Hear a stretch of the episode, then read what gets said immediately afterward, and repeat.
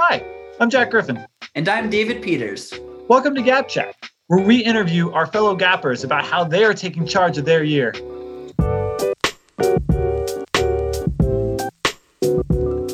Today, we are bringing on a future Harvard 2025 classmate, Emma Hughes. Hi, Emma. Hi. Well, thank you so much for coming on to the show today. Um, would you mind starting by telling us a little bit about yourself? Yeah, of course. Um, my name's Emma. I'm from um, central Massachusetts, not the interesting part of Massachusetts. Um, uh, I went to a really small high school, so the opportunities were kind of limited to more rural type things. Um, so I, I, I, participated in sports and stuff like that. But I also um, really found like my niche in like education um, advocacy. Um, so I was on a couple of like school councils as well as like regional and state councils for Massachusetts Board of Education.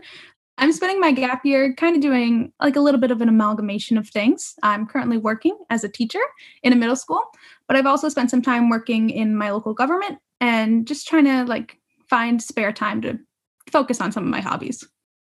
So, can you expand on that education advocacy that you did in high school?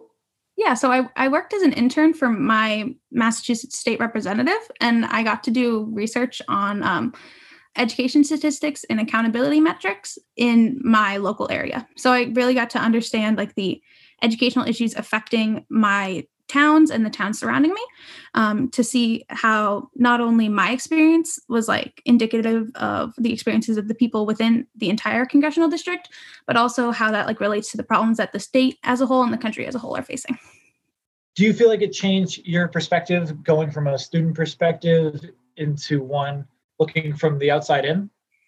Yeah, definitely. I gained a lot of like um experience in knowing how more government works in relation to education rather than just from a student's perspective because I was working on like um presenting data in a way that can be presented on the house floor in Massachusetts, which you can't say, oh, I'm a student and I do this every day in class, because that's like a story. You have to like present hard numbers to, and you have to find the right metrics to tell the story that you would otherwise tell in anecdotes. I got to say, you seem like kind of an expert nowadays on how schools should run. I hear for your gap year that you're actually teaching in one of the classes.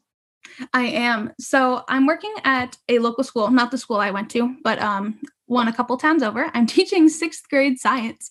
So the regular sixth grade science teacher, she's on maternity leave right now. So I've been there since the first week of December, and I'm going to be there until the middle of February when she comes back.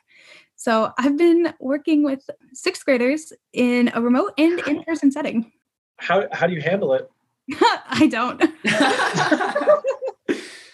no, I'm working my way through it. Um, they're really funny, and I think that that's something that I wasn't expecting. I was expecting it to be like them to be like little machines who need to like memorize the moon phases, but they're like funny little kids, and it's fun to listen to them talk to each other and like talk to them because getting to know them in person definitely helps with getting them to engage for the online days as well.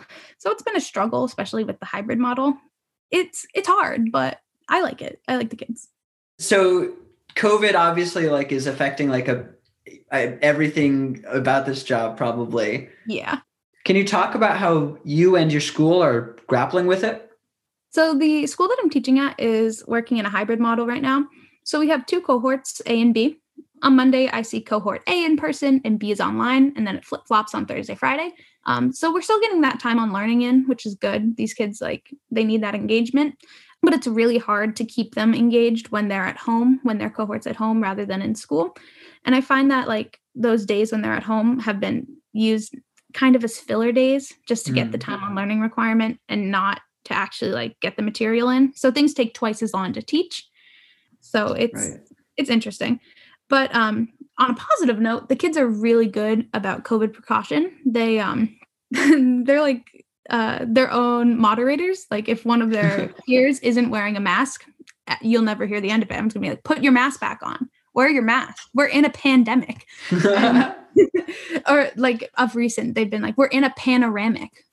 we're in a pescado. So they changed out the word for pandemic because that's like trendy these days.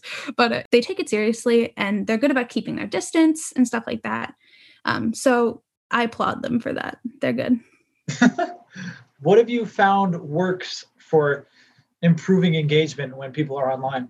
I find that having like fun assignments to do, like instead of giving them like uh, questions like what is this moon phase? What types of eclipse is this?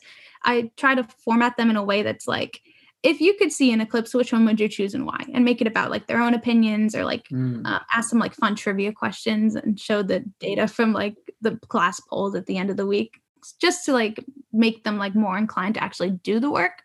Um, because it's not about them like doing the work well, but it's just about getting them to sit down at the computer and start it. Right. And people learn so much more when they take a personal invested interest in it. So that's the idea. Are you guys working on the moon right now? Yes. So we um, are wrapping up our unit on moon phases and eclipses. And so after this, we're going to learn about the tides and like the surface of the moon. And then we're going to move on to earth science. Sounds like such a fun class. It's pretty fun. I'm like, I don't think I ever learned the phases of the moon. Like I might have memorized them for a quiz, but now I've got that. Like I could look up in the sky and tell you right now, I think we're seeing a waning crescent. For people who are looking for something to do on their gap year right now, can people audit uh, your class? My sixth grade science class. um, I'll I'll send the uh, Google Classroom code so you guys can put it in the link in the link in the description. Note, I don't think it's in the description. don't want to spend any false information. I guess one other question I have is so you are probably one of the very few people like our age who has like experience like on the other end of like virtual teaching.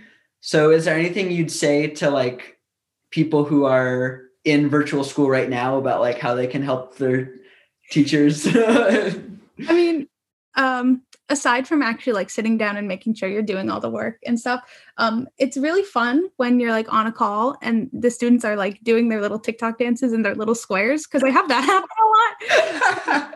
Just like things like that to like show your humanity through the computer screen is really reassuring. If you're like doing like a little dance every time that someone says full moon because that's your favorite moon phase like okay natalie go off Emma, are you more interested in in following education along this line as a teacher, or are you more interested in working on education reform on the government level? Uh, that is a really good question. If you know the answer to that, please let me know. Uh, yeah, my interests definitely lie in education. I don't know if that um, definitely higher education because I don't see myself like working in a middle school for the rest of my life. I just I can't do that. Um, I would much rather teach older students. So like college age students. So I don't know if I want to go into like academia or if I do want to follow the route of like um, getting that doctorate doctorate in education or like education leadership and then going on to uh, ed reform. I'm not quite sure yet, but whatever I do, I think I will probably end up somewhere related to education. Yeah, that's def- definitely something that we could use right now. So, what are you planning on majoring in for a future in education? So the answer to this question um, is they don't have an education major at Harvard. There, there's no major that you choose if you want to be a teacher. There is like a certificate program that they'll hook you up with if you want to get certified to be a teacher, but it's not a major. Um, but there is a newly revamped education secondary, um, mm. and it's not really focused on teaching. It's focused on like education policy and stuff like that. So you can actually take courses at both like the law school and um, the graduate school of education um, in the secondary, so it counts. So you can like like get to know like actual grad students who have worked in the education field um, while you're still an undergrad. So I'll probably throw that on as a secondary. But I think my major or concentration is uh, I'm gonna go for either English or Hist and Lit. Yeah, because I like to read. Are you glad that you took a gap year? I definitely have gone back and forth on whether I think that the gap year is like the best decision I could have made. Obviously, I I'm glad that I didn't subject myself to a year of online learning. Um, but sometimes I'm faced with like the oh, I'm being really unproductive, and how do I define my self worth without productivity? Um, so that's something that makes me question my decision. But most of the time, I'm pretty good because like making money kind of makes up for the fact that I'm feeling unproductive because capitalism. Um, so you know, You've been, you've been getting a lot done. I mean, you're you said you're teaching. You've worked with the government. Oh my gosh, we didn't even touch on what you've done this year with the government. Was that what was that work you were doing with the government? Yeah. Uh, so I worked at the town over. I worked at their town hall. I was the town intern. That had me doing such weird jobs. Like I did a cyclical assessment, which means that I took like a clipboard and walked around the entire streets of like one of the neighborhoods and I like knocked on people's doors and I asked them like, "Hi, have you built anything new here in the past 6 years? If so, can I measure it with this tape measure I have?" oh my god. Yeah. And I did this all during COVID, so I was like, "Hi, please put your mask on so I can measure your new addition, please." Thank you. Um, so that was interesting. But the most weird, the weirdest thing that I did for the town was when I was working for the DPW, the highway barn, and they had me take this tool and it's it's like you're walking a dog, but instead of a dog, it's a wheel and it counts how far you walk. So it's like a pedometer, but like on a wheel. And so they had me use this to measure roads.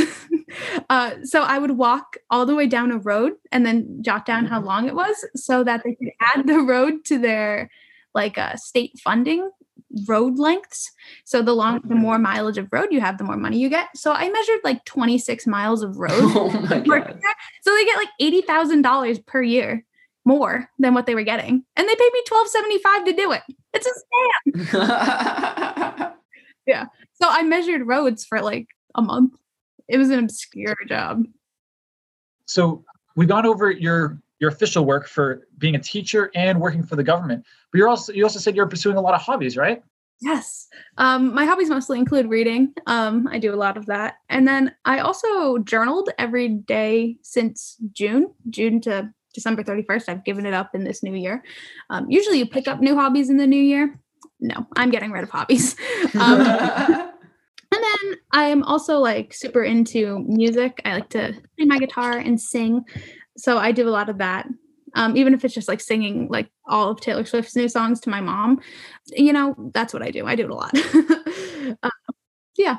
So that's what I do for hobbies.